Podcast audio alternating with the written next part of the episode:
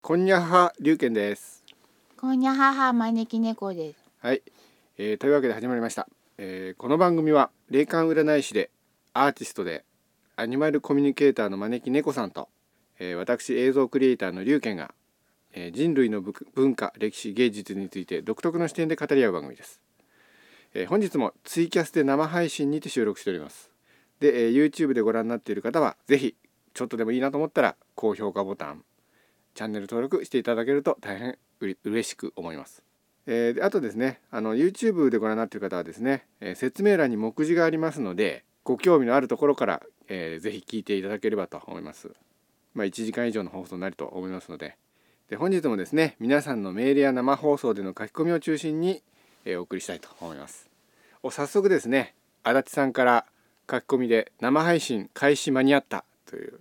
ありがとうざいございますます。はい、今日は出だしからのご参加でありがとうございます。 私らは遅刻したけど、ね、あそうですね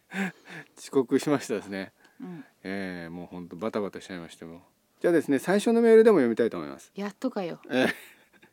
えーとこれにゃ太郎さんですねうん、これ3月17日この間来たメールですねありがとうございまありすが。とうございますえーミディアム招き猫先生うん、うん、クリエイター龍賢様こんにゃははこんにゃはは。いつもためになる放送ありがとうございます毎回どんどん賢くなっていきます先日招き猫先生がお話しされていた軸や正中線体がビシッと決まると悪いものを寄せ付けず体はどんどん活気づき元気になっていくというお話、大変参考になりました、うん、うそん、の話しましたっけ、したした。うん、その正中線っていうのが思い出せなくてさ、ほうあーみたいなうん 感じになってた。そこっからですねうん、あの広げてくれたメールでございますねこれ、えー体がビシッと決まると細胞も活性化元気もみなぎり力も意欲も湧き起こり悪いものは寄せつけずそして宇宙とつながり宇宙と一体になるそうすると元気もりもりパワーパワー全開になるということでしょうか、まあ宇宙とつながるかどうかはわかんないけど、うんでも元気もりもりってことにはなるよね。そうですね、多分。うん、えースポーツの世界や芸術アーティストエンターテインメントの世界でも体がビシッと決まった時に最高のパフォーマンスができたり素晴らしい記録が出たりすることがあると聞きますうん、バレエダンサーなどは軸がビシッと決まり体のパフォーマンスの究極と思いますうん、これも何か関係があるのでしょうか多分。そういえばヨガの業者や禅などは瞑想をし悟りを目指したり無我の境地になったり宇宙と一体となることを目指していると聞いたりしますうん、その時に体が正しくあれば呼吸も整い宇宙と一体真理への道も近づく道へ近づくけれども姿勢が乱れると呼吸も乱れ雑念が起こり道が遠のいてしまうとしまうのでしょうか、そうかも、うん、あるかも。そうですね、うん体のコントロールをすると全てが整い宇宙の根源に近づき悪いものは寄せつけず元気がみなぎるそんな境地に至るということなのでしょうかうん、ぶそうなのかうも。ん武道の世界でも死と隣り合わせの境環境にあるためいつでも感覚を鋭敏に研ぎ澄まさなくてはならないため鍛錬により呼吸や軸体のコントロールなどを行う行為悪いものは跳ね返すような体になるのでしょうかそうかも。招き猫先生こういうことなのでしょうかそうかも。そうですか、うん。えー軸ができるといえばうん。赤ちゃんは生まれた時にすぐ2本足で立つことは普通はなかなかできませんうん。成人の逸話では立つ方もいらっしゃいますが生まれたばかりの赤ちゃんは柔らかく首も座らずふにゃふにゃです、うん。少しずつ背骨やそれを支える筋肉が発達して体の軸ができていき体をゆさゆさゴロンゴロン寝返りハイハイなどを繰り返しつかまり立ち伝え歩きなど脳にいろんな情報を送り体のコントロールバランス感覚や体の発育に伴い少しずつ2本足で立つようになるみたいですうん。自転車に乗る時も少しずつ体のバランスコントロールを取りながらいろんな情報を脳に送りいつの間にか遅れる乗れるようになってるよなったような気がしますうん。またフィットネスでフィジカルトレーニングの体育を体幹を鍛えるトレーニングではプランクバードドッグワームウォークドラゴンウォークなどなどなど名称はいろいろありますが四つん這いや体格の手足を動かしたり体をひねったりなどする動きが多くありますうん。なんだか赤ちゃんの時にいろいろ行った動きに似ているような気がしますうん。こういったトレーニングなどはちょうど赤ちゃんの時に体の軸やバランス運動性を養うために自然に行っていた動きの中にヒントがいろいろあるような気がしますうん日本人はアスリートは外国人にフィジカルでなかなか対応できないとされていましたがうん競技によっては体幹のトレーニングを取り入れてフィジカル面でも強さを発揮して世界でもメジャーで活躍する選手が増えてきたように感じますうん軸を鍛えるのは重要なことなのでしょううんそういえば子供の頃やじろべえみたいにして物差しや長い棒の真ん中あたりを刺しあ探し指でバランスを取ったりして遊んでいましたうんしましたよねうんまた棒でも金槌みたいなものや左右対称ではないものの真ん中を探してバランスを取るなんてちょっと高度なバランス遊びもしましたうんまた積み木遊びやペットボトルのキャップを積み重ねて何個重ねられるかを競ったりジェンガで遊んだりしていましたうんうん何のことはないただ積み重ねたりバランスを取ったりするだけなのですが呼吸の音が聞こえるくらい精神集中指先まで神経を集中するんですよね、うんそうかもうん、世の中にはいろんな人たちがいるようですうん子供の頃の遊びを極める人たち例えば石をだんだんと積み上げるだけですがそれがアートになってしまうロックバランスアーティストおお知ってますうんまた最初にうん鳥の羽と枝でバランスを取り次々と大きさの違う枝でバランスを取りながらうん徐々に大きくしていき最後は最初の鳥の羽を取ると全てが崩れるというパフォーマンス、知ってますうんなんかで見たことあるうんサンドロンバランス日本人のパフォーマーもいらっしゃるようですうんこれも体の軸が決まり軸が決まり少しもずれず呼吸も乱れず精神集中の極みの中で生まれる表現のような気がしますうんまたトップアスリートなど超集中した時にゾーンに入ると言われたりしますうん集中力が非常に高まった時に周りの景色や音などが意識の外に排除され自分の感覚だけが研ぎ澄まされる意識状態に意識状態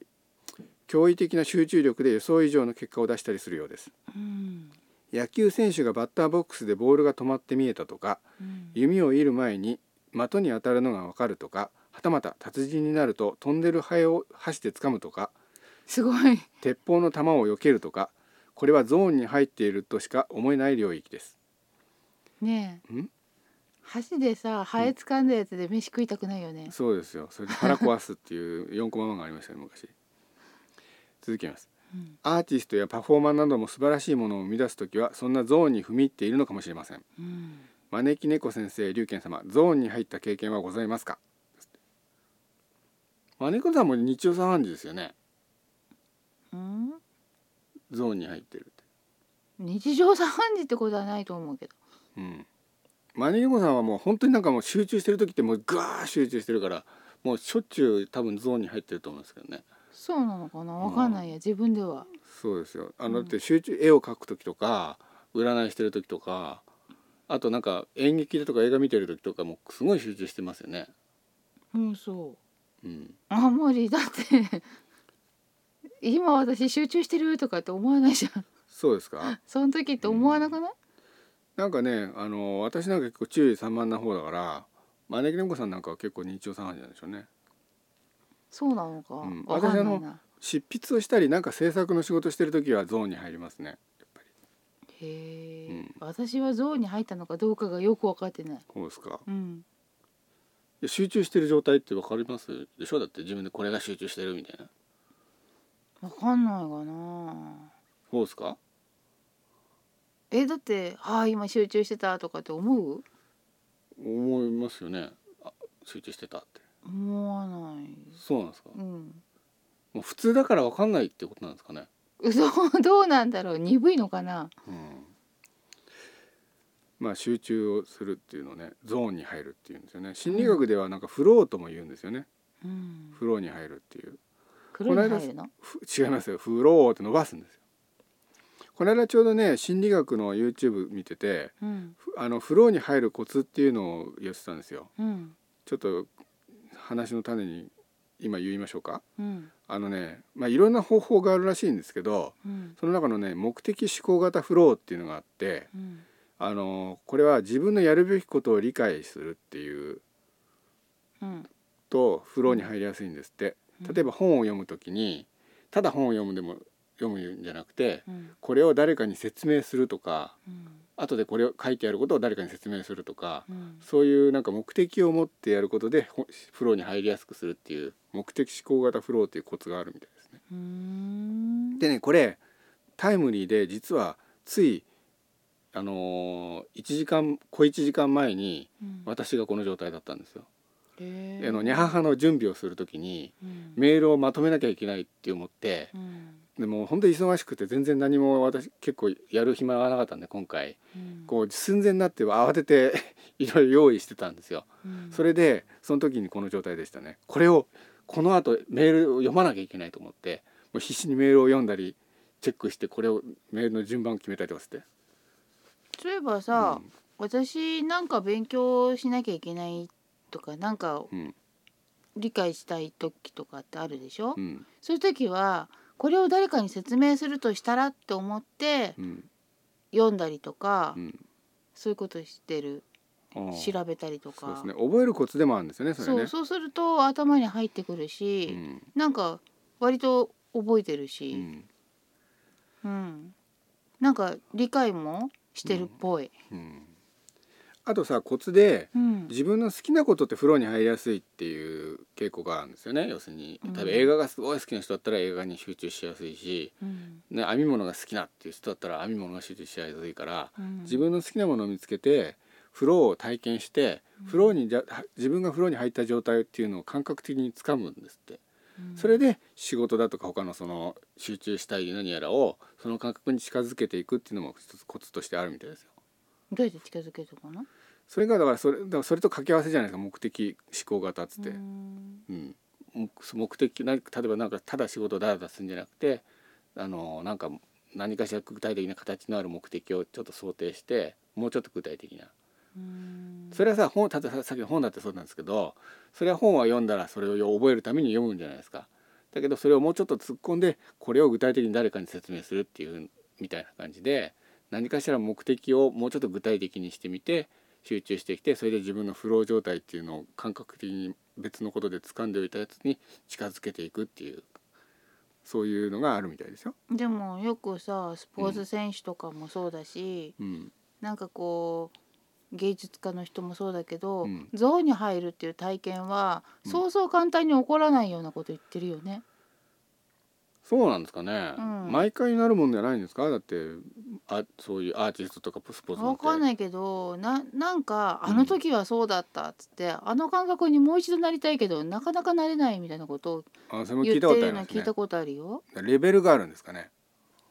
まあさそういう人たちが言うゾーンっていうのはうん、私みたいな凡人とははるかに違うことを言ってんだと思うなと思あーけどそうですかね、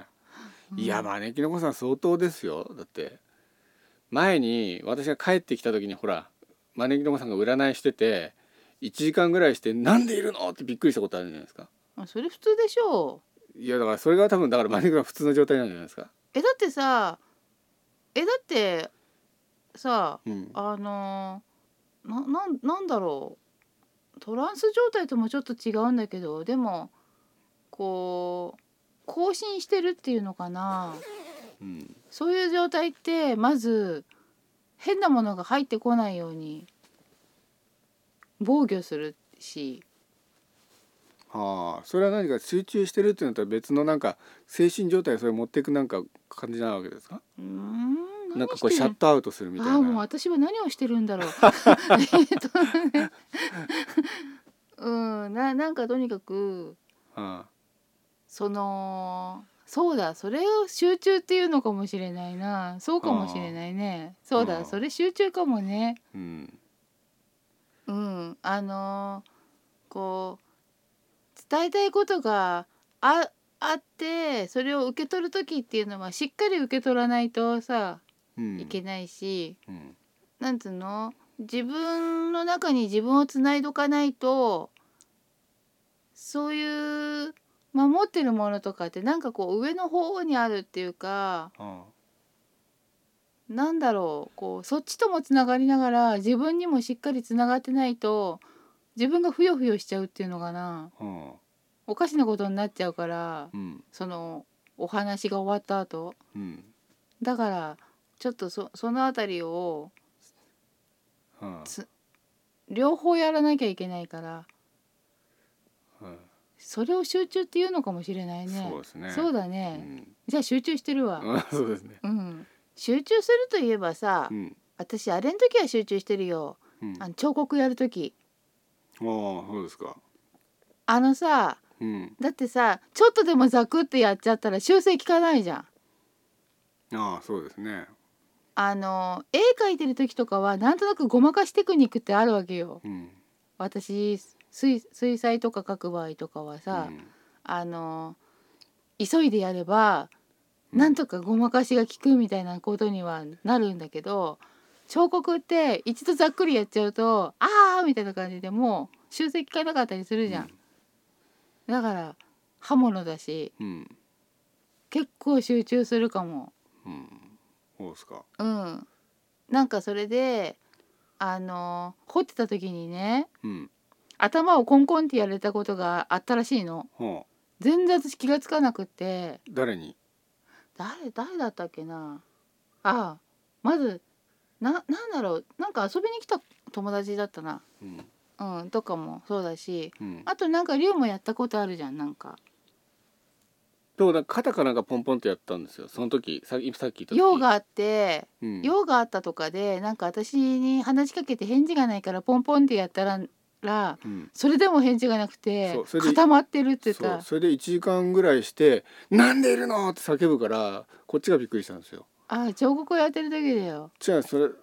あのーまだ新宿の事務所にいた時で占いしてた時です。違うよこの家に来てこ彫刻やってる時だよそれは私ちょっと覚あえてじなゃあいです。別の人かな、うんとにかくなんかすごいびっくりしてはあで話しかけたけど全然返事しなくてうん肩も叩いたのに全然返事しなかったっつってはあ本当に気が付いてなかったんだねって驚いててそうですか。なうんるほどね。うんちょっと続き読みますね。えーよろしいですか。うんえー軸や正中心など体をコントロールするときに丹田に力を入れてとか言われますうん古代中国では神仙思想というものがありうん不老不死の丹薬を求めて世界中を探し回ったりうんまたはいろんな鉱物などを掛け合わせ化学化学反応させ丹薬を作ったと言われますうんまた体の中で気を練り不老不死の薬元気の源を作るた内丹法というのもあるようですうん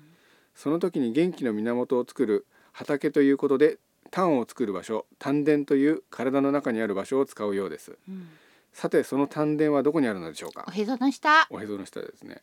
また、えーこれなんて上丹田中丹田下丹田という言われるものがあったりするそうです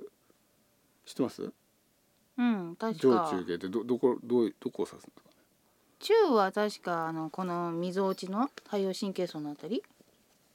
あじゃああのへその下っていうのはた下丹田なんですかうんそうかなあーちょっと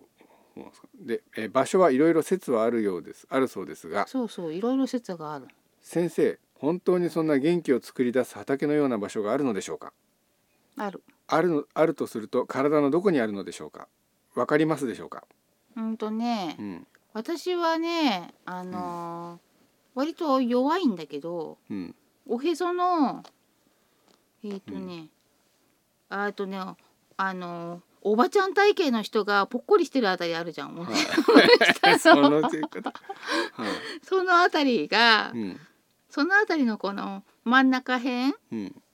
がうんあのーまず元気のもとその1あーでうんここにグッと力を入れて、うんこうグッと力を入れてるんだけどもうんあのそそこにエネルギーを取り込むかのように息をうん吸って、うんでそこから息をガーッとあ吐き出すかのようにーうんガーッとなんだけどうん息は細長く吐くみたいなうんことをこう繰り返しているとうんああのねうん私の場合はだようん4カウント吸ってうん2カウントぐらい止めてうんで8カウントから10カウントぐらいでうんふーって吐く感じうんでまあ吐く時のカウント数はうんあのしっかり吐き切ったなぐらいまでうん吐くから、12とかでまだ足んないと思ったらもっとふーってやっていいんだけどうんそうするとねうんその時に意識としてはうんこの空中にあるうんエネルギーの中のうんいいものだけを取り込む気持ちでうん吸うわけよ。うんそれでうん2秒ぐらい2カウントぐらい止めてる間に体の中をそれが巡るわけよ。うんそれでうん巡ってそれがおへその下のあたりにこう溜まっていくわけうん巡りながらこう広がりながら。うんでそれをおへそのところからこう、もうすでに古くなっちゃったエネルギーみたいなのがそこにも溜まってるからうん新しいのも入るんだけど古いのも入るからうんあのそこがなんつうのいくつ目かの肺になったみたいな気持ちでうん肺って新鮮な空気も入れるけど古くなった空気を出すでしょ、うんそんな感じでそこにエネルギーがうん古くなったのもあるからうん古いのをこう体からうわーっと出す感じでうんでうわーっと出そうと思うと喉のところでこうつっかえる感じがしちゃうから、ううんわーっと出すんだけどもこう順序正しく うんまるでそこにストローがあるかのようにうんふーっと吐くみたいな感じで。でしっかり吐き切るのが大事なの少しも残さずしっかり吐き切ってうんそうするとい当然生きてるから息吸いたくなるでしょうんそうすると悪い気は全部出た後うんまた新しい気が入ってくるみたいな感じにほでそれを何回かやってると体がポカポカしてくるのようほそのポカポカしてくるとううんなんか体の細胞もうんこう元気になってくるような気がするのほ私の場合はねううん溝落ちのあたりにあるうんそのエネルギーを入れるところっていうのもあってうんでそれはうんやっぱり同じような感じにするの。ほでその時は下腹はううんあの風船のようなものがあるつもりになってうんそこでこう出したりしぼんだりパフパフやるみたいにしてうん呼吸をするの。うんだから腹式呼吸うんでこう吸うでしょうんそれでその吸った息がこう溝落ちのあたりにうんあるところにたまるっていううんでそこにああるうんなんかうんこの溝落ちのあたりって怒った感情とか悲しかったこととか嫌だったこととか結構溜めてるわけよここに。うんそれと関係あるのかどうかは分かんないけども、ここのエネルギーがよどんでるとうん胃がキリキリしたりとかちょうど胃のああるあたりじゃん、いはいはいちょっと胃かすい気味の人かなうん胃のあるあたりに近いでしょ、うんだからなんか胃がキリキリしたりとか、うんあとこの辺のお腹がチクチクしたりとかほ精神的にさダメージ受けるとさそういう風になるでしょううん多分それ近いからなんじゃないかなって私は勝手に思ってんのほうほうそうかどうかは分かんないようんでそこのなんつうのすっごく嫌なことがあった時にこうモヤモヤっとするようなうんそういうあたりが太陽神経層っていうのがあるんだけどうんそのあたりがこうエネルギーうんいっぱい綺麗なエネルギーでみなんていうの満たされるみたいなつもりになってうん息を吸ってあうんまず最初にねうんこの呼吸はうん最初は吐くの。うんふーってうん嫌なこととか全部うんさっきの丹田って言われてる下っ腹のところもそうなんだけど、まず吐くの。うん古い嫌なものとか全部出すつもりでうんふーって吐き出してそっから空中にあるいい息だけをと自分の中に取り込む気になってうんもうこういうの気のせいでいいからさ全然うん気の気持ちの問題だから うんもうそんなになった気がするそうそうそうそれのそ効果が出てる気がすうるそうそうそうそれでねあの吸うでしょうんで気持ちの嫌なものとかうん溝落ちに溜まってる嫌なものとかうんこの綺麗な気を取り込みながら、うん一1回目のは吐いた呼吸で吐ききれなかったものを、うんさらにこう浄化してうんふわーっと出すみたいな感じでうんああとねあれだよ、うん、うんとね飲み終わったペットボトルうん最初にさうん水洗いする前に最初にそこの方にちょっとあるやつをさビュって出してから、うんお水入れてガシャガシャガシャってやるでしょ、はいそんな感じ、ああなるほどね最初にあった嫌なものを出しちゃうわけようんでその後にあのお水を入れるかのように、うんいい気をこう取り入れてうんでこう自分の中でうんガシャガシャガシャっと回ってるかのよううにんしてそれをふーっと出すの。うん1回じゃ綺麗にならないから2回目ぐらいうん3回目ぐらいって気が済むまでやるんだけどうんこれ気をつけなきゃいけないのはうんやりすぎるとうん呼吸が苦しくなっちゃうわけよ。うんであの逆うにん具合が悪くなってくる気がするの。うんだからこの呼吸はねうん慣れないうちはそんな何回もやらないようにして3回ぐらいとか4回ぐらい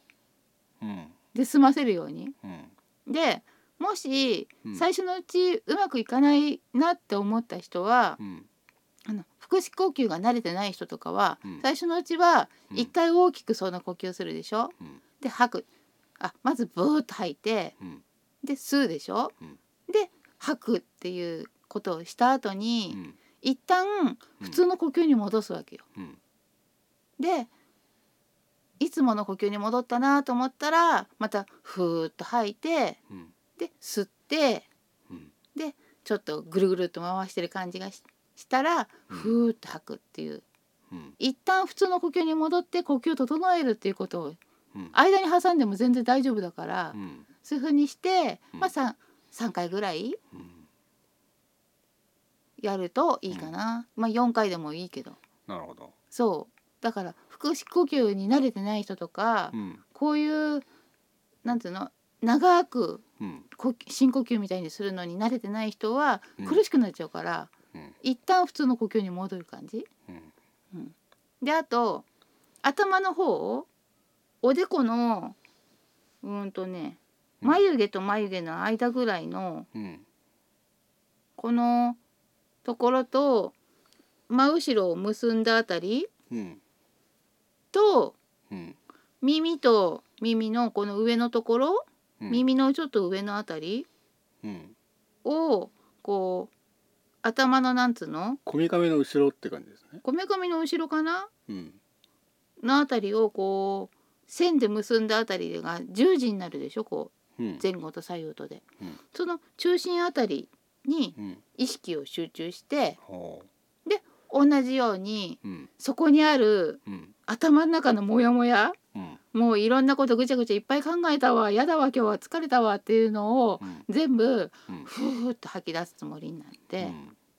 でまたうん同じようにうん気持ちのいい気だけをこう吸い込むうんみたいな気持ちになってうん息を2カウントとか3カウントとかうん止めてる間にそのあたりがこう綺麗にうんなっていくみたいなイメージをしてうんでまたふーっと。はあでこれもやっぱり、うんまあ、2, さ2回か3回ぐらいうんやると、うんうん、いい感じ。そうですかそうであのみぞおちのあたりとかももそうなんだけど、うん割と体がね温まってくるからうん冷え性の人もいいかも。あそうですかこれはそのススピリチュアルな感じとか意識しないでうん細胞をこう活性化させるとかうんあの体が温まるようにうんあの体の中のいい循環をさせるっていうような意識を持ってうんやるといいと思うんう。でさ私はあまり詳しく知らないんだけどうん筋トレとかやってる人は、うんここの筋肉今鍛えてるとかって意識すると効果が違うってよく言うじゃあんそ。ですねそうそうだから全然気のせいじゃないっていうのあると思うのよ。うんなんかあの筋トレをしないで筋肉を意識するだけで筋力が上がったっていう研究結果もあるらしいぐらいですからそそうそれ筋がさ肉うんこれが本当かどうかはきやってる人に聞いてみないとわかんないんだけど、うんピアにあのピアノをう弾んくっていうシミュレーション頭の中でイメージ、うんちゃんと自分の指で弾いてるっていうイメージだうよ、んそれをするだけで上達が早いんだって。うんそうですねうん本当に弾くのとはやっぱり違うんだろうけども、何らかの理由でさ弾けない時ってあるでしょうんうん指怪我しちゃったとかうんあとどうしても出かけなきゃいけないなんなんか仕事絡みの旅行があってピアノから何日も離れなきゃいけないとかそういう時は、あの頭の中でシミュレーションして本当に鍵盤があるかのようにうんイメージして、うんで指を動かさなくてもうんひあの指を動かして弾いてるっていうイメージをうんなるべくリアルに思い描くんだって。うんそうするとそれだけであの練習しなかったよりも全然違うんだって。うんなんかわかる気がしますねう、うんんあとなんかうんスキーとかうんそういうのもうんあのイメージトレーニングするとうんやっぱりちょっと違うんだって。うんそういうもんですよねうん、そうなんだって。だからあの気のせいっていうばかり言ってられないっていうかねう。んそうですねそうんう。だからこの呼吸法はねうんいいと思う。うんとにかく苦しくならないように気をつけてやってもらって。うんうん、いいと思うよわ。かりましたちょっと書き込み溜まってるんで読みましょうかうんここで一旦うん、えー、とどっからじゃないですかね。えーここだ。シャーリーさんの書き込みで岩崎京子ちゃんかっこうん水泳のひよ平泳ぎで金メダルを取った子うんは、えーおじいちゃんが力貸してくれたって言ってました。ずっと気になってたのですがどうすると力を借りられるのでしょうか。どうするとあー力を借りられるのか。うん、力を貸してくださいってお願いする。そうですね。うん、うん、でかもし貸してくれたら感謝の気持ちを忘れない忘れちゃいけませんよそねれ感。謝するでしょ。当然結果がついてくるんだから。でもほらあの前にほらマネックさんが言ってたのは神社でほらいろいろお願い事するじゃない。うん、うん、で叶ったらお礼に行かない人が多いとかって言うじゃないですか。うん、うん、うだんか。らそれのでなんでちょっと今ここ行ったんですああ、そうね。あとはえっ、と、うん足立さんが集中している時、招き猫先生はどこに繋がっているのですか。どうなんですか。どこに繋がっていうる。ん。例えばこれは宇宙とかさっきの占いの時の話のことあそうかもしれないですね。どっかと彫刻やっ繋てる時はねが、うん。もう彫刻刀と私の手が一体になってる、一体になってるっていうふうにそれはある。うんあるある。そういうふうに集中してるからどこにも行ってなくてうん。私の意識はうん手と彫刻刀にある、それそれそれ。ああるある。そんな感じで占いやってる時はうんそうだなはうーんとね占いやってる時はねなんだろう 占いやってる時はよくわかんないけどえっ、ー、とねイメージの中でしか会えないものとの共有の空間うんかなうん。に行ってるのかなアカシックレコードとかじゃないですか。いやいやそういう感じとも違うかなうん。えっ、ー、とね場合によるのうん。場合によってうん。とうーんと動物と話すっていうアニマルコミュニケーションとかする時はう、ん。うーんと多分心と心でうん。つながる感じになるからうん。心から行くところのイメージの世界の中にいるんだと思うのね。うん。で、うんえっ、と霊体の方々の場合は、うん。えっ、とねもうちょっと上の方でねおでこのほ私おでこに目がある感じがしてるんだけう。どほおでこの目のあたりにそうの姿がなんとなく見える感じなのよ。う。うんそれでその見えてる感じの方とうん。空間を共有してうん。お話ししてる感じになってるからそこにいる。うん。でえっとそうじゃなくてなんか神様っぽい感じの方とか天使さんっぽい感じの方はこう頭のてっぺんのあたりからなんかこうつながってるなんかがなんていうの糸電話みたいっていうのうん。がある感じがするから、うん。そっからこううーんと情報を得ようとしてる感じうん。なのかなだからそのあたりに意識が集中してるのかなうん。多分。ほうっすか。多分だからどこにも行ってなくて私は私の中にちゃんといるんだけど 意識だけはそういうふうにうん。うん。あの場合によってうん。その相手の方とお話ししやすい場所に。うん。であとカードリーディングをしてる場合はうんカードと自分のうんエネルギーが同調する感じなのかな。うんなんて言ったらいいんだろううまくわかんないや。うんうんとそれでカードとお話ししてる感じ。うんうんなんなんだろう同じ同じ雰囲気を味わってる感じっていうのかな。うんでなんかこうどちらかえーとねうんああ分かった分かったこれに近いかもうんとね、温泉に行った時にうんいい感じの露天風呂に入ってうん貸し切りだと思ったらうん新しく人が入ってきてうん「いい湯ですね」って言われて「そうですね」ってなんとなく会話が入入っちゃったみたいなは感じに近いかな。あはあなるほどうん、あとはなんか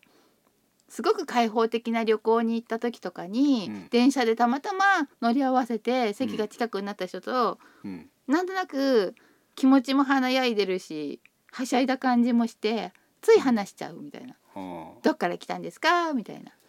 うんそんな感じに近いかな。うんうん、でカカードリーディングをしてる時はうんだいたい重たいクライアントさんの相談をは受けてる時が多いから、あうんそこまではあの華やいだ気持ちにもならないしう、んでも何とかしたいっていう気持ちがうん同じででそのクライアントさんの守ってる方うんクライアントさんを守ってる方とかが、うんやっとこの手段を使ってお話できるのねみたいにすごい期待感を寄せてきてるからうんそうですこれを使ってお話ししましょうみたいなうん感じうんだから多分だけどうんあの自動翻訳機あるじゃん。うんあれを手に持っててうんそれは私のカードね手に持ってて、うんで自分が聞きたいことをこう話すでしょうんそうするとそれを向こうがうん受け取ってうんで向こうの言葉でなんかカードを通じてうんお話をしようとしてくれてて、うんそのカードが翻訳機になって私に教えてくれるみたいなは感じなのかな。あはあはあなるほどねだからさバカ変換しないようにうんバカ翻訳しないように気をつけなきゃいけないわけよ。なるほどそこに神経集中してるかな。はあるでしょなんかこれ英語でなんちゅうねんみたいな感じのやつをわからないから、あのネットとかのさ翻訳のやつに入れるんだけど、あうん本当に合ってるのと思ってそれをもう一回うんその文章を英語の方からうん和訳するように、うんもう一回やってみるとうん「いやそんなこと私言いたくないわ」みたいなことになってたりしない、うんそうですね私の書いたもやつがさうん本当にちゃんと英語で訳されてるかの確認のために英語のやつをもう一回日本語に訳すとさうん元の私の文章とは全然かけ離れてたりするじゃないうんそういうことが起こらないようにうん気をつけてうん話すわけよ。うん今私は誰のことを聞いているとかうん今こういう状況でこの人のここういう相談を受けているとかうんそういうことをカードに語りかけて混ぜ混ぜしてうんでこのカードを使ってお話ししてくださいねみたいな感じでうんだって全然とんちんかんがよくわかんない人からのメッセージもらったってしょうがないからさ、うんうん、だからこのカードを使ってあのメッセージを私はかんちゃんと相手に届けたいからうんこのカードを使ってうんお話をしてくださいみたいな感じでうんだからその場を共有してお話をすることにうん気持ちがいってるから多分、そこにいるっていうことになるのかな。うんうんうんなるほどねうんうん、うまく説明するのできないね。いやでも分かりましたよあもうさ分かったかんちゃんさんがこれを言い換えて 書いてくれるさっきのそうそうさっきみたいにさっきみたいに私の言いたいことをうんかんちゃんさんがまとめてうん1行か2行ぐらいでさっと、う素晴らしいよねね本当に、うん私にもさその才能が欲しいわ。んうんそしたらさ鑑定結果も長々ずらずら書かなくて済むじゃん。うんそうですね、うんうん、あと次の書き込み、えっとシャーリーさんが多動症なのでながらが得意です、集中しないでリラックスも大事かもですって、うん、多動症なんだ。うんへえすごいね器用なんだねじゃうあ。ん、あと足立さんがアートはそもそも再現性が効かないものだと思いますですってそうですよね、んそう思うな、うん足立さんが昔の放送で龍賢さんが招き猫先生の頭を叩いても招き猫先生が水晶玉に集中してて全く聞いてくれなかったということをおっしゃってましたですってそこうれか多分同じことだと思うさっきとなんかねこれそんなこともあったかこれね記憶が曖昧で叩いたのが頭だったのか肩だったのかよく覚えてないんでこの時は多分頭って言ったんだけど今日は肩って言いましたでしょいや私その体験をね何かの時で2回してるのよ、えいやそうですかそう僕はねでね僕はとにかく記憶にあるのはとにかく1回だけなんだけど頭をポンと叩いたのか肩なのか覚えてないんですけどすねなんかね背中の気もするんですよね背中をポンと叩いたような気もするんですよね。うーん分かんないけうど、うんんなんか占いしてるかなんかの時にうんやられたのが1回あってうんであのー私が彫刻でホリホリしてる時に、うんあのー今なら話しかけてもいいだろうと思ったっぽいんだよねはあ、はいはいはなんか用事があったんじゃないのかな あ、はあはそうその時はあはあえっと、占いの時には話しかけちゃいけないのは学習してたんだけど、うん、ああそれならなんかあったかもしれないですねそう話しかけたぐらいはなんか分かんなくてあったかもしれないですねそう彫刻はあの大丈夫なんだろうと思ったのかなはでい用があるからなのかななんかああでだけど全然 返事がなかったとか言って、へえそうですかうん、あとシャーリーさん書き込みでヨガの火の呼吸は毎日やってます鬼滅じゃないよですって何火の呼吸ってあの鬼滅の刃に火の呼吸とか水の呼吸とかってあるんですよいや違うヨガの火の呼吸ってああ何どうなんでしょうねあと永遠を閉めますかですってご質問ですけどはあ自然に閉まるんじゃないそうですかねあでもね、うんあの地球からエネルギーを吸い込んでうんでこう自分の中を整えるっていう時は、うん永遠を占めるような気持ちになりつつうんそこのチャクラみたいなものうんエネルギーの出入り口は開けているみたいな感じ、うんうん、閉める閉める意識はしてないんだけどあの姿勢をちゃんとしてないとそのエネルギーがまっすぐ通っていかないから、うん姿勢をちゃんとするんするんだけどそうすると自然と閉まるんじゃないのかなそうですか多分閉めようと意識してないと思うんう。でその、うん姿勢をちゃんとしようとする時に、うんあのその辺りをこうクッと締める感じにした方が、うんあの背骨の上に背骨が一個ずつコンコンコンコンとうん綺麗にまっすぐ積み重なるみたいな姿勢をしようとするときに、うんやりやすい。あうん、なあんかおけつがだらんとしてるよりも、うんそこをしっかり締めてうん真っ平らな状態に近くなってるイメージをしつつうん床にそれあの接し接してる地面に接してるみたいに意識をする、うん実際にはさやっぱりお尻の凹凸とかあるからそうはなってないんだろうけど、うんそういう意識だけはししておくとうんこうそのそのところからうん背骨がスーッとまっすぐ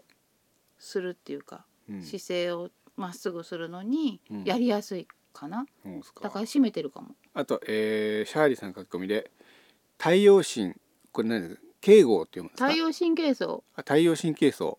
第三のチャクラ第三のチャクラから声出すと上手に歌えるかも知らんけどカラオケ行かないからですって、ああそどこっなかんですらか声出すつもりになるとねうん、第三のチャクラ上っていうと手溝落ちあたりそう溝落ちああたりーこっから声を出すつもりになるとうんあーあのあのなんつうのうん、表現がしやすいかもあそうですか感情表現がしやすいかもうーんそうですか歌がうまいかどうかはその人の才能かもしれないけど、 うんえーうん、あと多動症と医者に診断されたわけではないですが多分そんな感じですですって、あ そうなのか、そうへでえすかじゃあさうんあれじゃないこう動い活動的なのがうん合ってるんだ、そうですね、ねうん、じゃあメール続きを読みますねじゃあそういう人はさ瞑想する時とかさ、はいあの性的な瞑想ではなくて動的な瞑想をする方があ合ってるんだねき歩っ行と瞑想とかねそうそう掃除瞑想とかねうん掃除瞑想なんてあるんですかね言葉私はよくやってますけど掃除って掃除をしながら瞑想するとか掃除そのものが瞑想っていう、ああまあ造語じゃないのうん、私のね、そうなのうん、でもうんそういう風にう無心に動いてるってうんいいと思うようんそうですねうんよろしいですかねうんじゃあ続きを読みますねうんまた 体には経絡という気の流れる道があるようですが、うんそんな道が体にあるのでしょうかあると思体は電気信号で動いているので何か電気の流れる回路があったりするのでしょうかう、うん、経絡図やツボの図などを検索するといろいろ出てきますが本当にあるものなのでしょうかもしかするとその昔サイキック能力がある人が見えていたものを表したものなのでしょうかあでも招き猫さんなんか体のこういうなんか脈のなんか流れ見えるとかって言ってましたよね前うん、見えるよでやっぱりそういう人が経絡図とか作ったんですかねいやー長年の経験とかデータみたいなものじゃないのそうなんですかねえ現代の科学では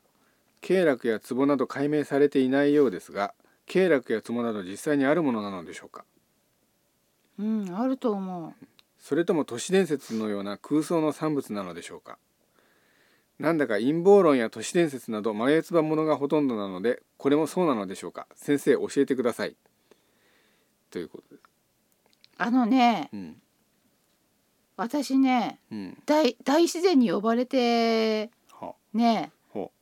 でもトイレに行けない時ってあるじゃんはいはいはいありますね大自然の方ねはい大自然の方ね大自然小の自然じゃなくて、大 大自然に呼ばれちゃった時って、えそれでもトイレに行けない状況の時ってあるじゃんえうんそういう時手のひらのところがうんすごくムズムズしてきて、ほでちょっとお押したりするとううんなんかより一層行きたくなる感じがすんのよほだからううん多分これがツボってやつじゃないの、ああそうですか。うん、うんなんか思いもかけないところにさうん現れるじゃん、うんそうですね。うん、なんかさよく例えば足つぼなんかもあれ都市伝説で実は効果ないとかっていう話も聞くじゃないですか。うん、あれどうなんですか？わかんないけどあとうん私生理生理前とかのうんなんか生理前だな生理前とかうにんなんか足のひうだん特に左足なんだけどうん左足のねくるぶしよりもねなんだろううん手のひらの横幅分うんよりちょっと上かなうんうん手のひらの横幅よりちょっと上ぐらいのところかなそこら辺がすごくなんかだるくなってきてうん辛いのよ。でしばらく押してるとなんとなくその生理前の辛さもちょっと緩和される気がするの。私結構生理前きつくてしょうがないんだけど便秘したりもあるしイライラしたりもあるしなんか熱っぽいしうんなんかちょっとすごい大変なのよ。うんなんだけどその辺りをこう押してるとあとむくんだりとかもするんだけどその辺りをしばらく押してるとちょっと楽になってくるだからこれ多分ツボだよね、そうですね。そうそ昔さあの小指を揉むと小指は鼻と神経がつながってるから鼻づまりが治るとかっつって鼻炎が鼻鼻がにいいとかっつって鼻炎にいいとかっつって聞いて一生懸命子供の頃は小指をこうやって揉んでたんですけど全然改善されなかったことはありますけどね。うそうなんだうんそういえばさうんうん足つぼとかはうん割とこうやって足つぼを散々やった後だと内臓がすごい気持ちいい感じなんですよ。だからなんか感覚的にこうこれは効いてるなとかこれ効いてないなとかってやっぱり違いはなんか感覚としてはありますよね。うん小指はもう絶対効かないと思いますけど足つぼはとにかくなんか気持ちがすごくいいくなるっていうのはありますよねやっぱりね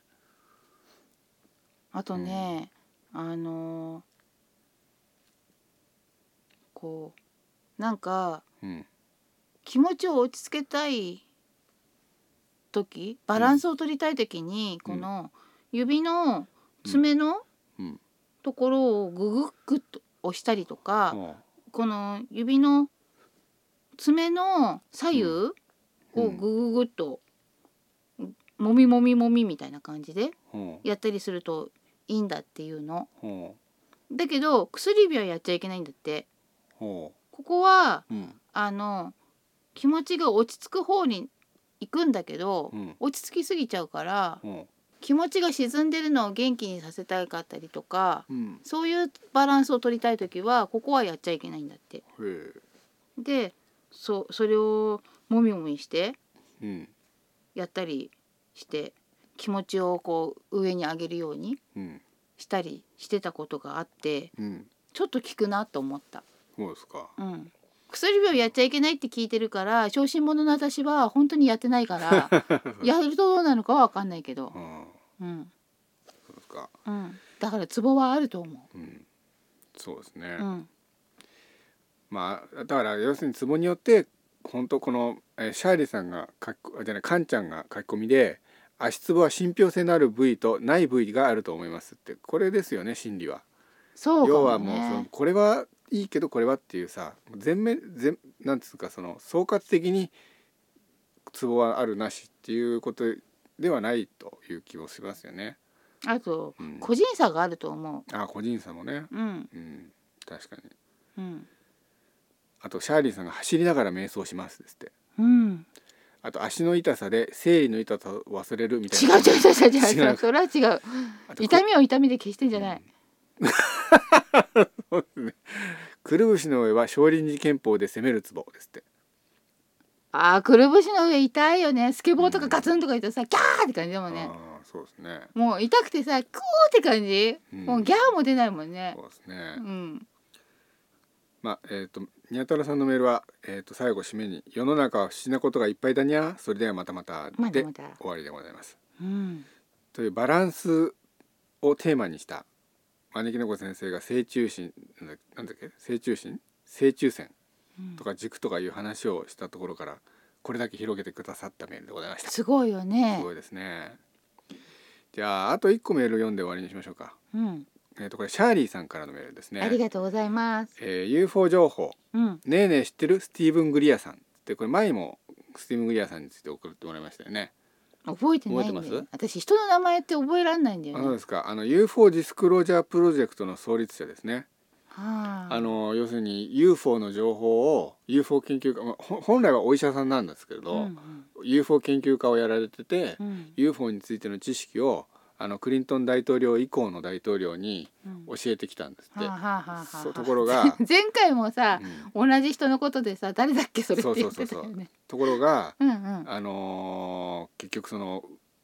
反反対組織軍産複合体とか、まあそこら辺ですようんそこら辺の裏の影の組織がうん妨害してきたので、うんあのーもうこれはダメだっていうことで、うん独自にこういう組織を作って、うん世間一般に要するにあの政治の人たちはもう裏の方からがっちりガードされちゃってて妨害が入っちゃってるんで。うんあの我々一般のと人たちにこの情報を広めようということで UFO ディスクロージャープロジェクトっていうのを立ち上げてうん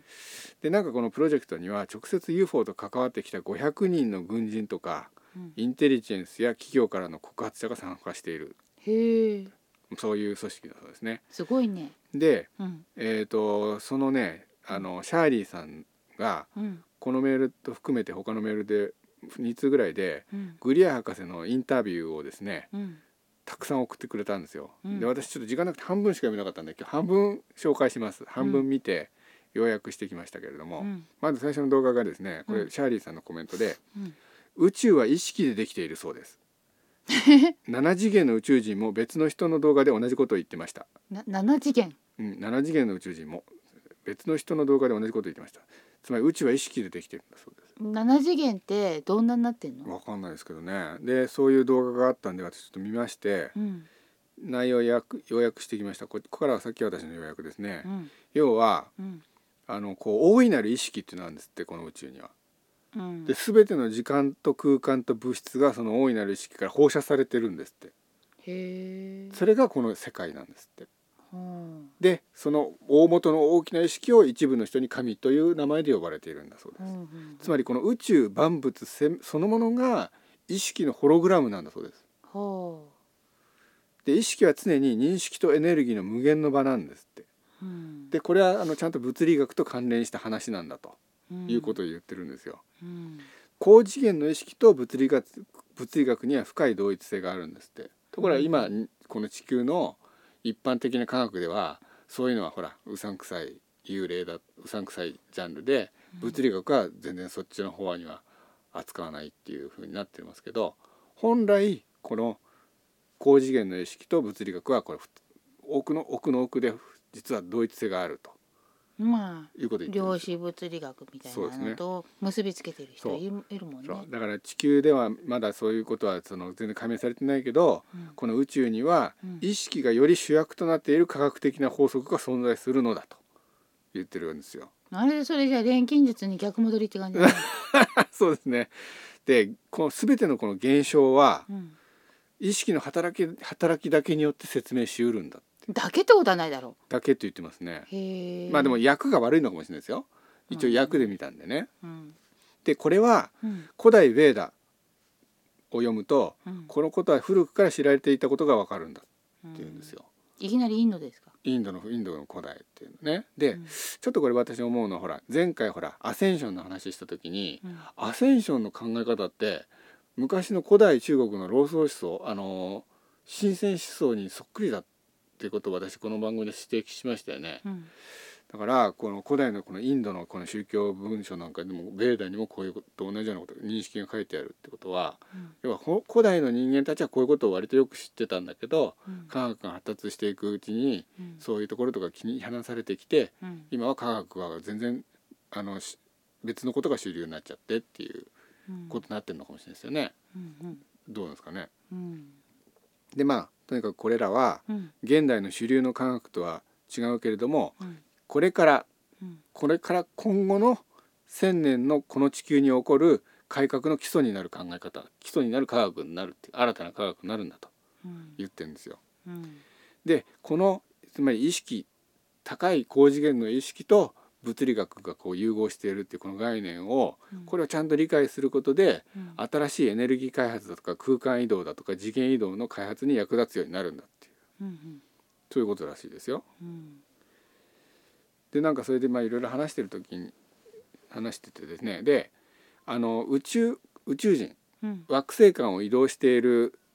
惑星間を移動するつまり地球に UFO でやってきてる宇宙人とかうん惑星間を移動するだけの技術を持った宇宙の文明は全部このことは知ってるんですって。うんで逆にこのここのこの意識レベルに到達しないと地球が惑星間移動まで科学が発達するということはありえないと逆に逆逆手にとるとそういうことになりますよね。ううんん、つまりあの SF アニメとかでさ、うんこの科学の延長線上での宇宙開発みたいなのがえこう SF 映画とかでは漫画とかで描かれますけれども、うんこれは本当にその創作であって惑星間移動までの発達した文明を持つにはここの部分を意識しないとダメなんだっていううんだからこれは私がさ地球にやってきてる宇宙人は高次元の生命体だっていう説に非常につながるものがありますよね。うんうん、でなんかこのさ このだから私このねうんグリア博士の言ってることの細かなこのこういう根本的な思想はすごく賛成するんですよ。いやそうかもしれないなって思うんだけれどもうん途中途中に固有名詞をねうんなんかあの参照するんだけどうんそれが妙にうさんくさくてうんちょっとそこ言うと例えばあのプリンストン異常工学研究所ではうんぬんうんぬんっていう話が今言ったみたいな話の中にあっててうんでプリンストン異常工学研究所ってなんだろうとか思いません異常工学ってどういう工学ですかそれわかんなでいけどそれはさ日本語にするとそれが一番近かったかいらや わかんないんじでゃでねそのこれこれ聞いていて、ないのまあ、とにかく根本的な考え方はうんなるほどそうかもしれないと思うんだけど、うん途中途中に出てくる固有名詞がちょっと引っかかるからいちいちちょっと動画を止めて検索したりしたらこれプリンスの異常工学研究所ってその動画の中で訳してたけどプリンストン変則工学研究所っていう ところがインターネットにちゃんとそういう情報載っててうんこれはなんか超能力を研究する機関としてそういうのあるらしいんですよ。はあだからそのことらしいとかあとなんかこれもなんか誰かが誰かのこの言葉の印象とかつってうん例えば1999年にインタビューしたうんレプテリアンのラテラケルトはこのようにコメントをしていますとかつってさうん1999年にラレプテリアンにインタビューしたのって思いませんここでちょっと引っかかりませんどうしてとトカゲの姿した人間にインタビューしたってなんかまずその人がいるってことが不思議じゃないですかその人がコンタクトでどうインタビューしたのかっていうのはよくわかりませんよねマイクをどうです かそうなんですけどどうですかちょっとそその前にその人見せてほしいですよねちょっとね見せらないんだよきっと、 1990年にインタビューしたレプテリアンのラケルタはこのようにコメントとかしててその、まあ、ラケルタっていうレプテリアンのトカゲ人間の方が言ってるには、うん目に見えているものが宇宙の真実の姿という姿だという幻想から離れなければならないことになりますよって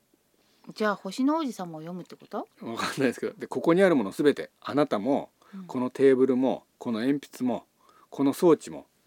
この紙も全て本当は存在していなくて場の振動とエネルギーの集約の結果でしかないって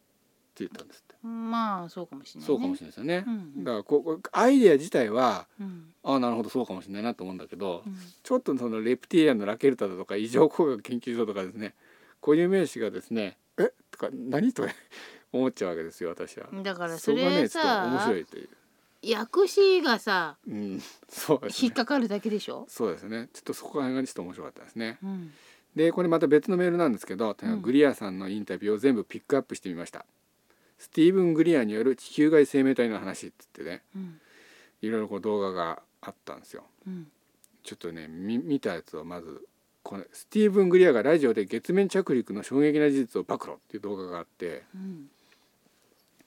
これはによるとうんあのアームストロングとオルドリンっていうほら初めて月に行った人うん人類が月面着陸した時うん実は宇宙人の UFO がそこにあって、うん我々を観察していたんですって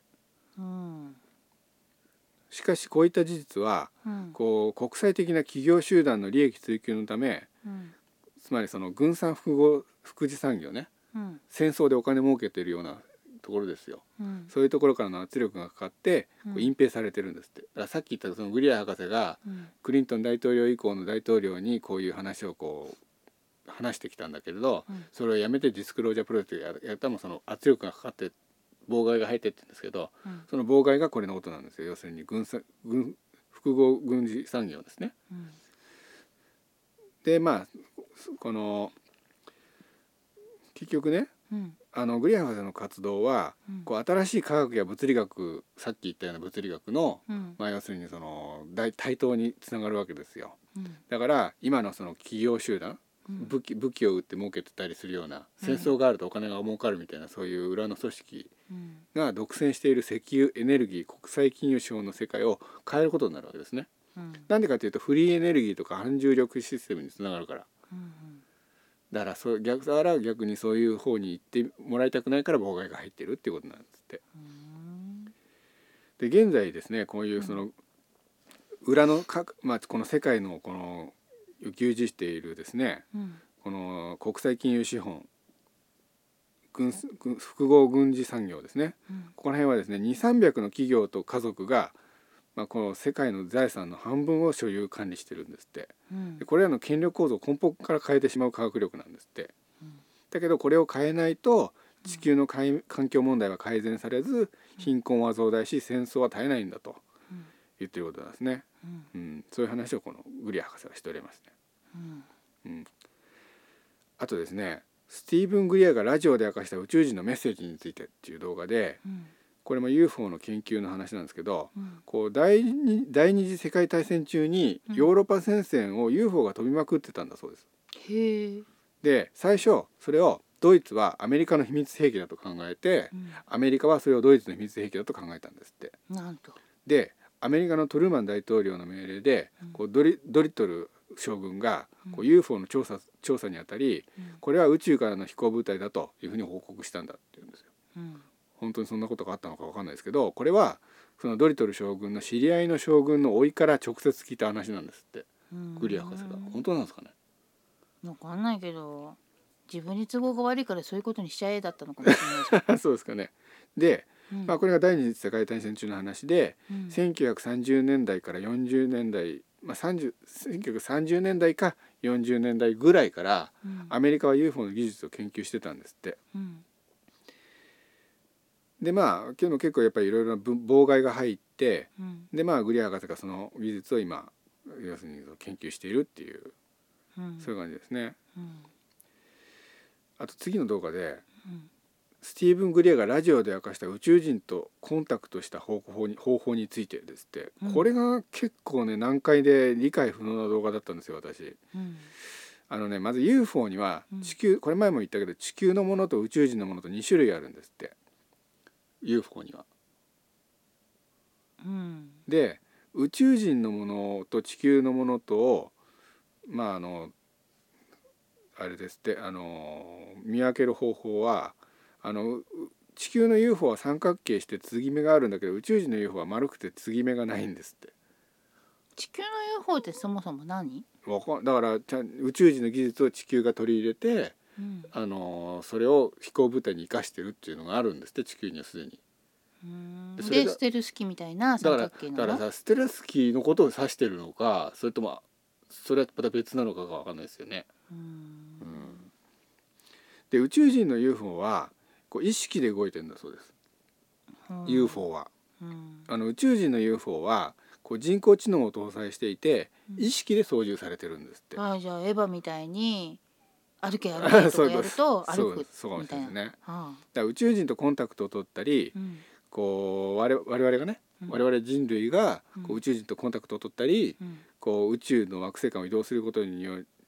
そのできるようになるにはもうさっきも言ったように意識と思考の物理学を理し理解して研究する必要があると。うんでまあそのグリア博士たちのこの組織では、うんこう人々に修練をさせてうん高次元の意識をこう持ってうんであの UFO とコンタクトを取って自分たちのところにこう来てもらうよう誘導するようにしているっていう。うんでまたわけのわかんない言葉が出てくるんですよ。光よりもねうん速いスピードで惑星間を移動するにはうん次元を超えた時空間をうん神聖飛行域で飛行しなければならないって言ってまたわけのわかんないこと私聞いてですね、神聖えー神に神神神様の神にうん星宇宙の星っていう字を書いてうんで思考考えるの思考にうん領域の域で神聖飛行域で飛行しなければならないって言ってさなんかもうアニメかなんかそのう言で葉みたいな真剣し神聖飛行域でって普通に使ってるけどどういう意味だと思って検索しても絶対こんな言葉出てこないんですようん出てこなかったんですよ。じゃあこの訳すし訳した人うんの何の話なんだろうかと思ってです造ね語なんじゃないのそうなんですかねう。んでねこれもなんか本当なのかという話ですけど、G7 の中の,、うんあの米国アメリカとそう遠くない国のうん首相と国防相から、うんあのー彼らのね、うん内部のその関人たちに、うん宇宙人とのコンタクトの修練をすすしてもらうようこう要請があったんですってウリアクスのとこうんアメリカとそう遠くない G7 って言ったらカナダですかね。相当くないってうん、だってそそれ以外はだってヨーロッパと日本じゃないですか。うんでそのアメリカ相当遠くないってカナダでしょカナダの首相からグリア博士のところにうちのところでちょっと UFO を呼ぶ修練をうちのスタッフにつって来たって言うんですよ。へえ本当ですかねとにかくあのなんか根本的な考え方はすごく賛成するんですけどうんなんかそのちょっとうさんくさいところがポロッポロッとあるんですけどうん招き猫先生のジャッジはどうでしょうこれ。わからない私見てないもん、そうですうか。ん、うん、どうで、もさ、うん、あのーエネルギーでできているっていうのはわかるけどわかりますよね。これなんか前にシャーリーさんがだったっけが送ってくださった他のなんか動画でも同じようなこと言ってましたよね地球はやっぱり意識でできてるっていう、うん、意識っていうのはわかんないけどうんだってエエネルギーでできてるっていうのはわかるよねだって全てのものはうん、分子でできてるああ原原子でできててうん原子はまた細かくすると最終的にどんどんどんどんどんどんどんどん細かくしていくうんとエネルギーじゃん。まあそうですねじゃあこれ意識でできてるってのはどう思いますだからそれがこういう形になりたいみたいな意識を持ったからこうなったみたいなに思えばうんそれを意識というならばそうかもねっていうのはあるけどははだなるほどねってそうでしょ単細胞生物にまずなるじゃん。うんそれはなりたいという何らかの意識みたいな何かが働いてうんなったっていうふうに思ったらそうかもしんないって気がするでしょそうですねね、それうでんそこから多細胞生物になるためにはうんやっぱり何らかの意識が働いたのかもしれないってなったらうんそうかもしれないってなるでしょ、うんそれでさ多細胞生物になったとしてだようんそれでもやっぱり細胞の一部となっているものっていうのがあったりとか、うんその多細胞生物の中に入った魂のさ、うん存在であったりとかうんいろんなさなんかさうん自分の居場所みたいのがあるでしょそれぞれ、うんそれも意識によって決定したのかもしれないって言ったらそんな気もしてくるじゃうんん例えばさうん細胞の一つ一つになってるっていうのもうんあるでしょうんで細胞の一つ一つにはなってないけども、うん出来上がったところに宿っている魂っていうのがあるじゃないうん私らなんかはそうでしょうんで魂をや宿ってでその体をうんまるで自分の一部のように認識しながらうん生きてるじゃん。うんでさはい内臓とかもそうだけどさ、うんこの体の健康を全全体の健康を保つためうに、んいろいろ細胞たちは働いてくれてるでしょ、うん何をそんなに貢献したいんだって思わないそうですねだってさ自分たちはお役目を終えて、うん一生を終えてうん細胞として死んでいくわけじゃん。うんそうですねねその使命感以外のうん何もないみたいに生まれて死んでいくわけでしょ、うんその細胞たちって。うんでも最終目標はこの多細胞生物となったうんものを生かすためうんだったりするわけじゃんよりよりいい状態に。うんでも私たちからしてみるとそうかもしれないけど細胞を増やすっていう意味ではさ、うんなんか目的があるのかなとかうんどんどん増えていくでしょ、うんでも結局ある時を迎えると、うんそれ以上細胞は増えなくてどんどん減ってったりとかうんしてったりするでしょうんだからそのあたりがうんどういうことなのかわからないけども、うん結局その細胞の遺遺伝子みたいなものっていうのはさ、うんせい多細胞生物が生殖することによって継がれていくじゃんうん情報が。うんだからそそこが最終目的なのかなみたいに思えばそれも意識って気もするしうんそれに植物もさうんあのその場に合わせてうんいろいろ変化していくじゃん。うん生えてる場所によってうん同じ種類なのにちょっと成分が違ったりするでしょうん果物とかはさ動物がそれを食べてうんお腹の中で消化することによってうん移動する間に種を運んでもらってうんで消化しして、うんで排泄した時にうん種が芽吹きやすくなる状態にうんなっているっていう、んまるで計算されたかのような狙ったかのようなことが起こるでしょ、うんそれも意識と言ったらそうかもしれないって気がしないうんだってそういう進化をしなければそうはならないわけだから、こういう進化したいって意識が働いたんじゃないかってちょっと思っちゃううんじゃそんうですよねあのダーウィンだって晩年はそれ認めてたって言いますよねうんう、んでしょであとあのちっちゃな島に生息している動物たちいるでしょうん例えばさヤンバルクイナみたいなうんああいう動物いるでしょうんああいう動物だってあのと飛ぶ必要がないから飛ばなくな飛ぶ飛ばなくなったって言わないうんそうですねでさあの体が大きい方がさ生殖には優位じゃん。うんそうなんですかうん、だってオスの場合は他のオスから勝ち抜けるでしょああそうですね体がでかい方うが、んドスカーみたいな感じでうんで体が大きい方がさ卵とか産むのも楽じゃんああそうですねいっぱい産む気になればいっぱい産める許容量が増えたりとかもするわけでしょそういう進化すれば。うんだから大きくなったりするでしょうんでさ逆にちっちゃい島に行き着いたちょっと大きめの体の動物は、うんちょっと狭い国土だし自分たち増えるのにうんこんなでかい体じゃ飯食いすぎちゃうみたいなうん思ったら小さい方向に小型化していく方向に進化していくでしょどんどん。うんそれもさ意識が働いたって思っちゃうわない、うんそうですうね。ん、何らかの意識が働いたんじゃないのみたいなそのうん意識を遺伝子に刻み込むからうん次の世代次の世代って何度も繰り返すうちにうん望み通りの進化を遂げるんじゃないかっていう気がしてきちゃうじゃん。うんだからそういう意味ではうん意識でもできてるのかなって気はしてくるけどうんでもそうなのかどうかは分からない。うんそうですか。ちょっと書き込みが溜まってるんでちょっと読みましょうか。えーっとかんちゃんがこれさっきのメールのあこれあの壺に関するあ方の書き込みですね。うん、命に関わる痛風を患っていたじ知人がえ腎臓尿管えー膀胱のツボを刺激しまくって完治させたそうですすごーいツボ押し後茶色く濁った血尿が出たそうですすごい、ねえーえこういうことなんですね、怖いうね。ん、あとシャーリーさんが、えーインドネシアで宇宙戦争勃発ぎっくり腰コメントかっこ基本が大事ですってこれあのぎっくり腰ですから後でちょっと見てみますかそうだねぎっくりあでもちぎょっっとくり腰カフェの。動画じゃないからすぐ見れるんですかねぎっくり腰なんですこれ明るい隕石がインドネシアの上空で爆発わお富士山の次は世界大掃除ですって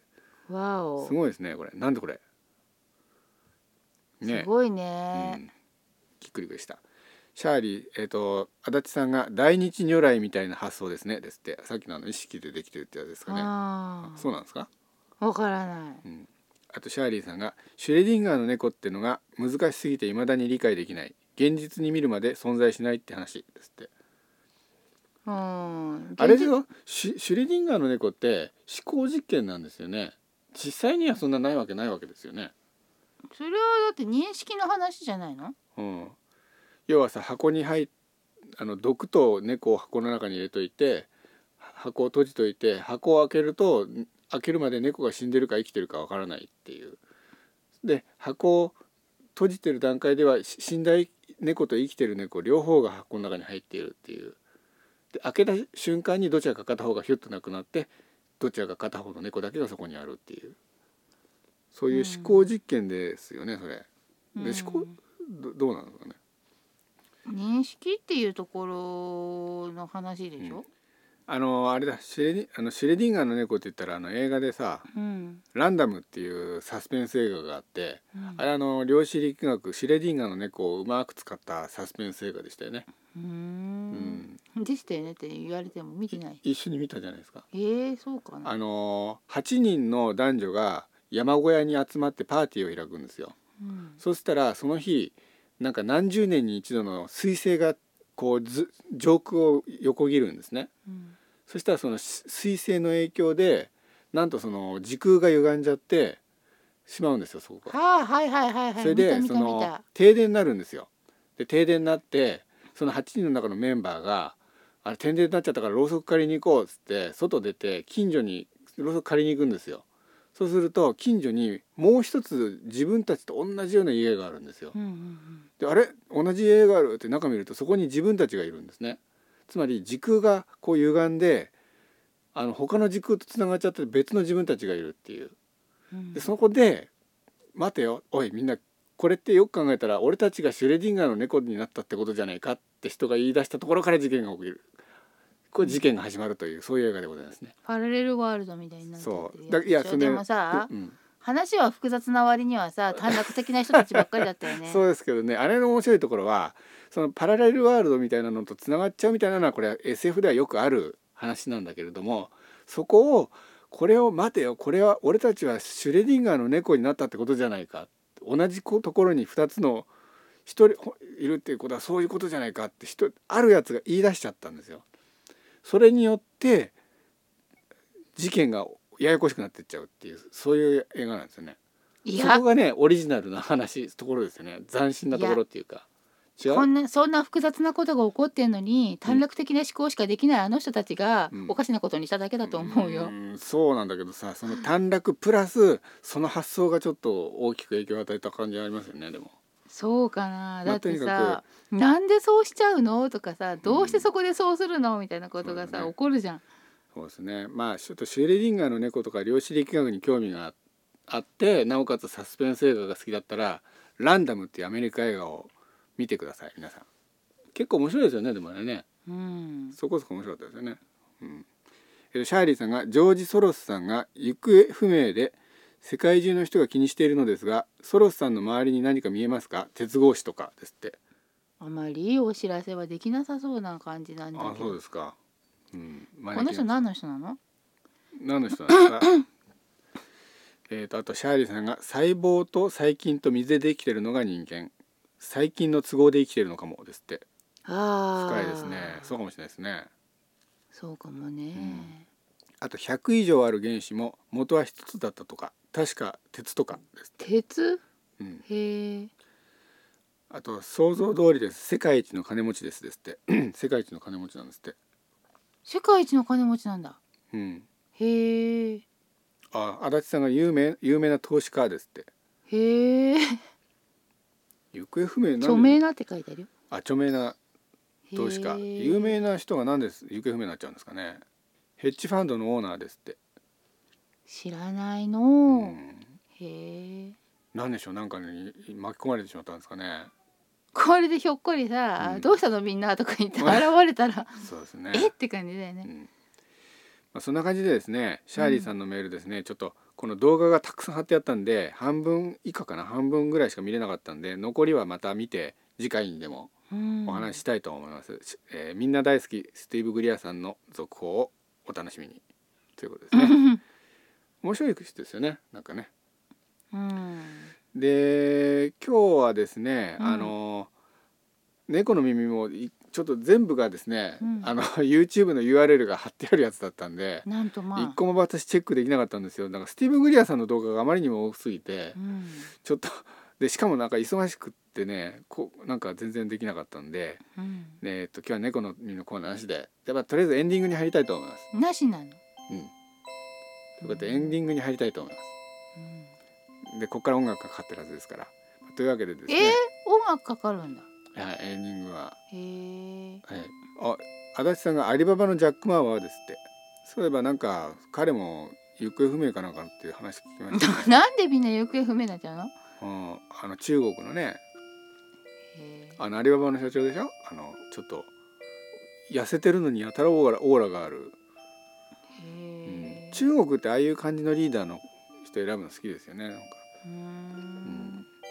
なんか中国っていろいろ起こるんだねう。ん、そうですよね、へー。中国ってう不ん思議な国だな。うん、そうですよ、なんかさ、うんすごく歴史がある国なのにね、うん、そうですよねなんかあんまりいい印象持たれてないよね最近。そうだって結構あの金を出してさこうこっちはちょっと意のままにやろうとするでしょ物事そうするとさ全部自分があた主導権握ったみたいなのな気になるんですよねあれなんだろうねあれうん中国って私はさあれだよねなんかさうん、あの弾圧するみたいな姿勢とかさ、うんなんかこう差別みたいな、うん、なんつうの差別じゃなくて差別、うん差別のもっとひどいやつなんつったっけうん迫迫害害うんみたいな感じのことをしたりとかさ、うんそれがさジャーナリストの人たちがうん伝えてたりするでしょ、うんそういうの聞くとさうんなんて国なんだろうって怖くなっちゃうよね。うんそうですねうんなんとかそこら辺はさもうさげ現代はそういう時代じゃないからさ、うん、もうちょっとなんかなんとかしてくんないとかって思ううよね、ん、そうですねだってせっかく歴史があるすごいいい国なわけでしょそうですよねえだってもう心が洗われるかのような水墨画のような景色があるような国でさうんなんでそんなひどいことが起こるのさみたいな、そうですよねうん、大体ものすごいこと長い川だとかさうんねうんえなんかすごいものいっぱい持ってる国なのにうんなんか残念なところばっかりが目立ってきちゃうと、今はコロナだからさそうはならないけどもさ、うんコロナが収束した後さ中国に観光に行きたいなんていう人たちが減っちゃわないかしらって思うもんそうねで。すねだってさ世界にはさ観光で経済が潤ってる場所っていっぱいあると思うんだよね。うんそうですね中国にだってそういうとこいっぱいありそうじゃんそうですねそういうとこに人が来ないなんてことになったらさうんなんか残念すぎだよね。うんそうだよなんか今日も話聞いたのがほらノーベル文学賞あノーベル文学賞ってどこの国でしたっけやってるのスウェーデンでしたっけうん、スウェーデン。でしたっけうん。にさうん中国がスウェーデンになんだっけ100億ドルだ100億ドルだかなんかを寄付してうんあるそのボボルボだなんとかっていうく車なんか企業にうんその直後にあの下馬評では村上春樹があのノーベル文賞を取るって言われてたのにいきなり中国人が決まってそのそれの裏でそれが原因だっていうふうに割と言われてて中国人がさそのノーベル文学賞を金で買ったって言ってなんかすごい批判を受けてるっていう話がありますよね。うんななんでさうん、村上春樹ってさあのノミネート常連なのにさうん取れないの、だからさ今回今回はなんか一番なんか下馬評では村上春樹って言われてたのが直前であの中国の方が裏からテーマをしてなんかややったっていう話ですよ。っていうまあというふうに言ってる人がいますよ。へーであのスウェーデンと中国が結構今こうあれじゃないですかバチバチじゃないですかそれで。なんであのーそれはいいそそれがそういうことがあってその後で結局継続して中国がスウェーデンに覇権利かせようとしてそのなんていうのかな中国ってあの一回そういうことがあるともうなんかそこを征服してそこは自分の意のままになると思っちゃうみたいですごいねそれ、でなんかそれでいろいろその後こじれてうんでなんつうの結構あの割とそのスウェーデンってほら自由の国じゃないうんだからす他の国にそういう風な形でいろいろこう権力をさ握られてうんあの言いようにされるっていうのあんまり好きじゃない気質だからそこでなんかもうすごくあの喧嘩してるっていうかバチバチな状態になっててでなんかそれはなんかに日本もこのちょっとスウェーデン見習えっていうような記事で僕それ読んだんですよ今日。うんおっと書き込みで足立さんが「中国ではジャック・マーは火星人と呼ばれてい ます」本当火星人みたいな顔してますからね。あとシャーリーさんがビル・ゲイ火ツ星人の顔知ってんのん見たらわかりますよあ今わかったみたいな そんな感じのだってか火星人の顔知らないよ私、じゃあちょっと待ってジャック・マーさんのこれですよあー宇宙人とされてる顔ねうんあーって思うでしょうん、なんか言いたいことはなんとなく分かった気がするっていそうですうよね感じはするうね。んあのあれよね逆三角顔で頭がそうそう脳みそいっぱい詰まってそそうそううそうみたいな。シャーリーさんがビル・ゲイツもヒラリー・クリントンも行方不明です多分みんな同じ場所にいますですってえー、ジェノサイドですってええ本当ですかゲノサイドって何？ういやあのあれですよ粛清ですよーんで足立さんが今回のミャンマーのクーデターも中国が糸を引いているらしいですそもそもミャンマーの功績の利権かなり中国に取られたみたいですしノルウェーって言ってますねで WHO も中国のコントロール下ちなみにノーベル委員会はオバマ大元大統領にもノーベル賞返還を求めていましたですって足立さんがでシャーリーさんが「孔子はコーカサス人トルコ系です昔の中国人ってそんな感じだるまさんは南インド人だしですってううんんということでやっぱりそういう立派なことを言う人はあのちょっと中国純粋な漢民族じゃないみたいなそんな感じなんですかね。まあでも中国民族っっていうのもねなんかち中国人はすでに絶滅してるっていう意見もありますよね。そうなんあだのーとにかく戦争のたんびに大量虐殺が起きるでしょあの国。そうねそれでもうとっくに漢民族は何千年以上前に滅びてるんだっていう説が。ほら何、回か外国人世紀やったことあるじゃないですか。うんあの東東東欧朝ってあのどっか北の方の辺境民族が征服したやつでしょうんあと秦の秦民秦王朝もあれはあの満州族じゃないうん何度か外国人政権ああと元の時はあのあれでしょモンゴルモンゴルでしょいくつか外国人政権やってるからでそのたびに大量虐殺があるからもうあの昔のその漢漢漢の時代とかの中国人民族は今実は一人も残ってないんだということを言ってた人いましたけどね実はもう絶滅していたみたいなね。そういえば日本人もさ、うんもう根血の人しかいないとか聞いたことああるあそうなんですか。ううんん、まあでも長いね歴史があればねそういうのもあるかもしれないですよね。うん、うん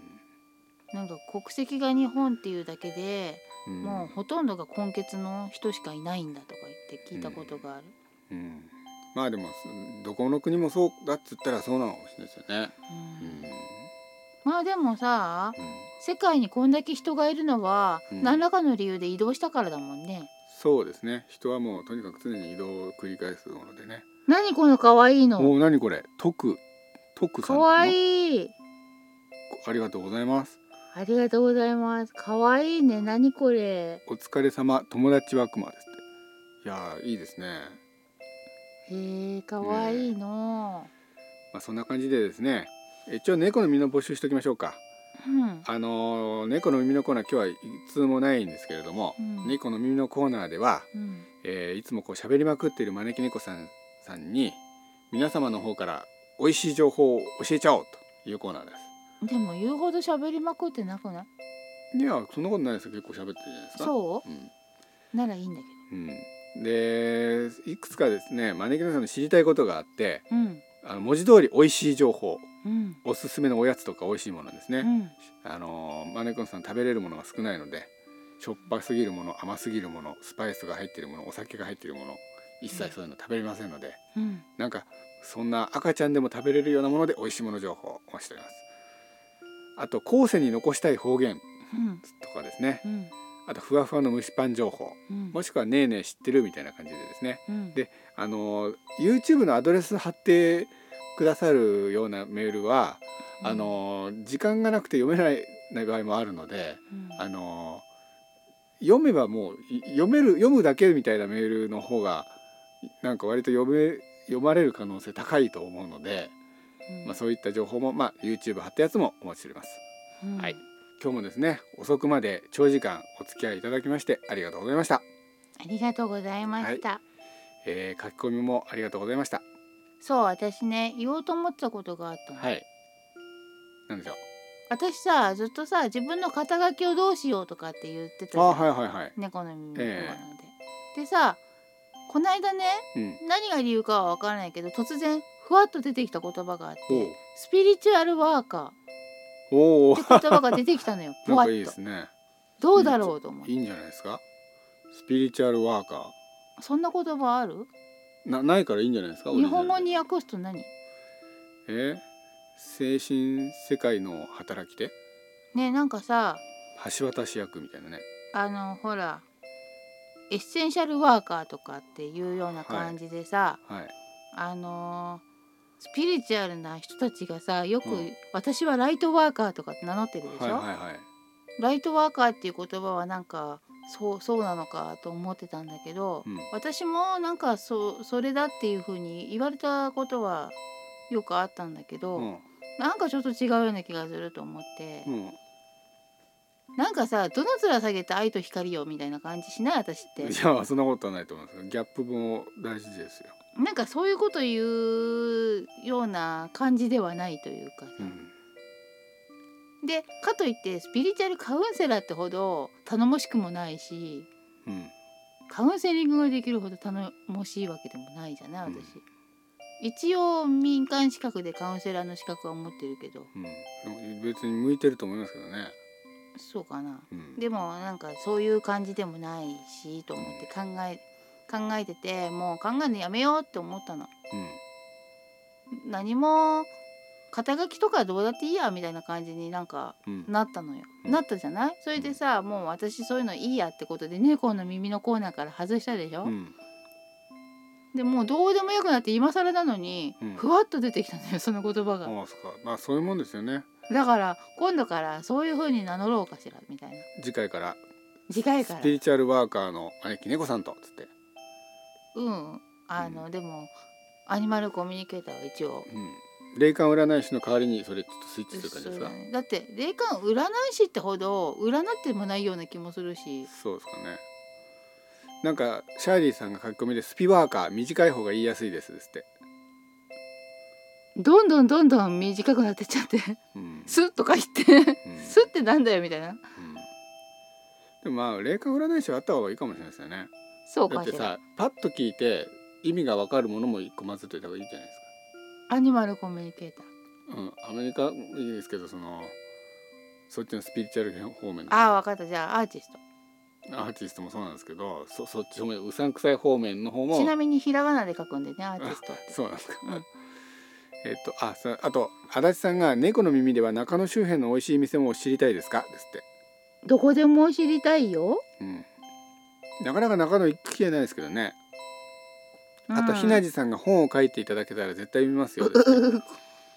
ぶぶ文章力にあんまり自信がないんだけどいつか本出しそうですよねそうみんなそう言うんだよね、うんなんでなんだろう、そんな感じでですね私は絵本は出したいよ、そのであと1分なんでよろしいですかね、うんはいというわけで、えー、足立さんもおやすみなさいありがとうございましたありがとうござあいりまがしとうたございましたそれではお相手は龍賢と招き猫でしたそれでは皆さん次回またこの地球のどこかでお会いいたしましょうまたまたまたまた。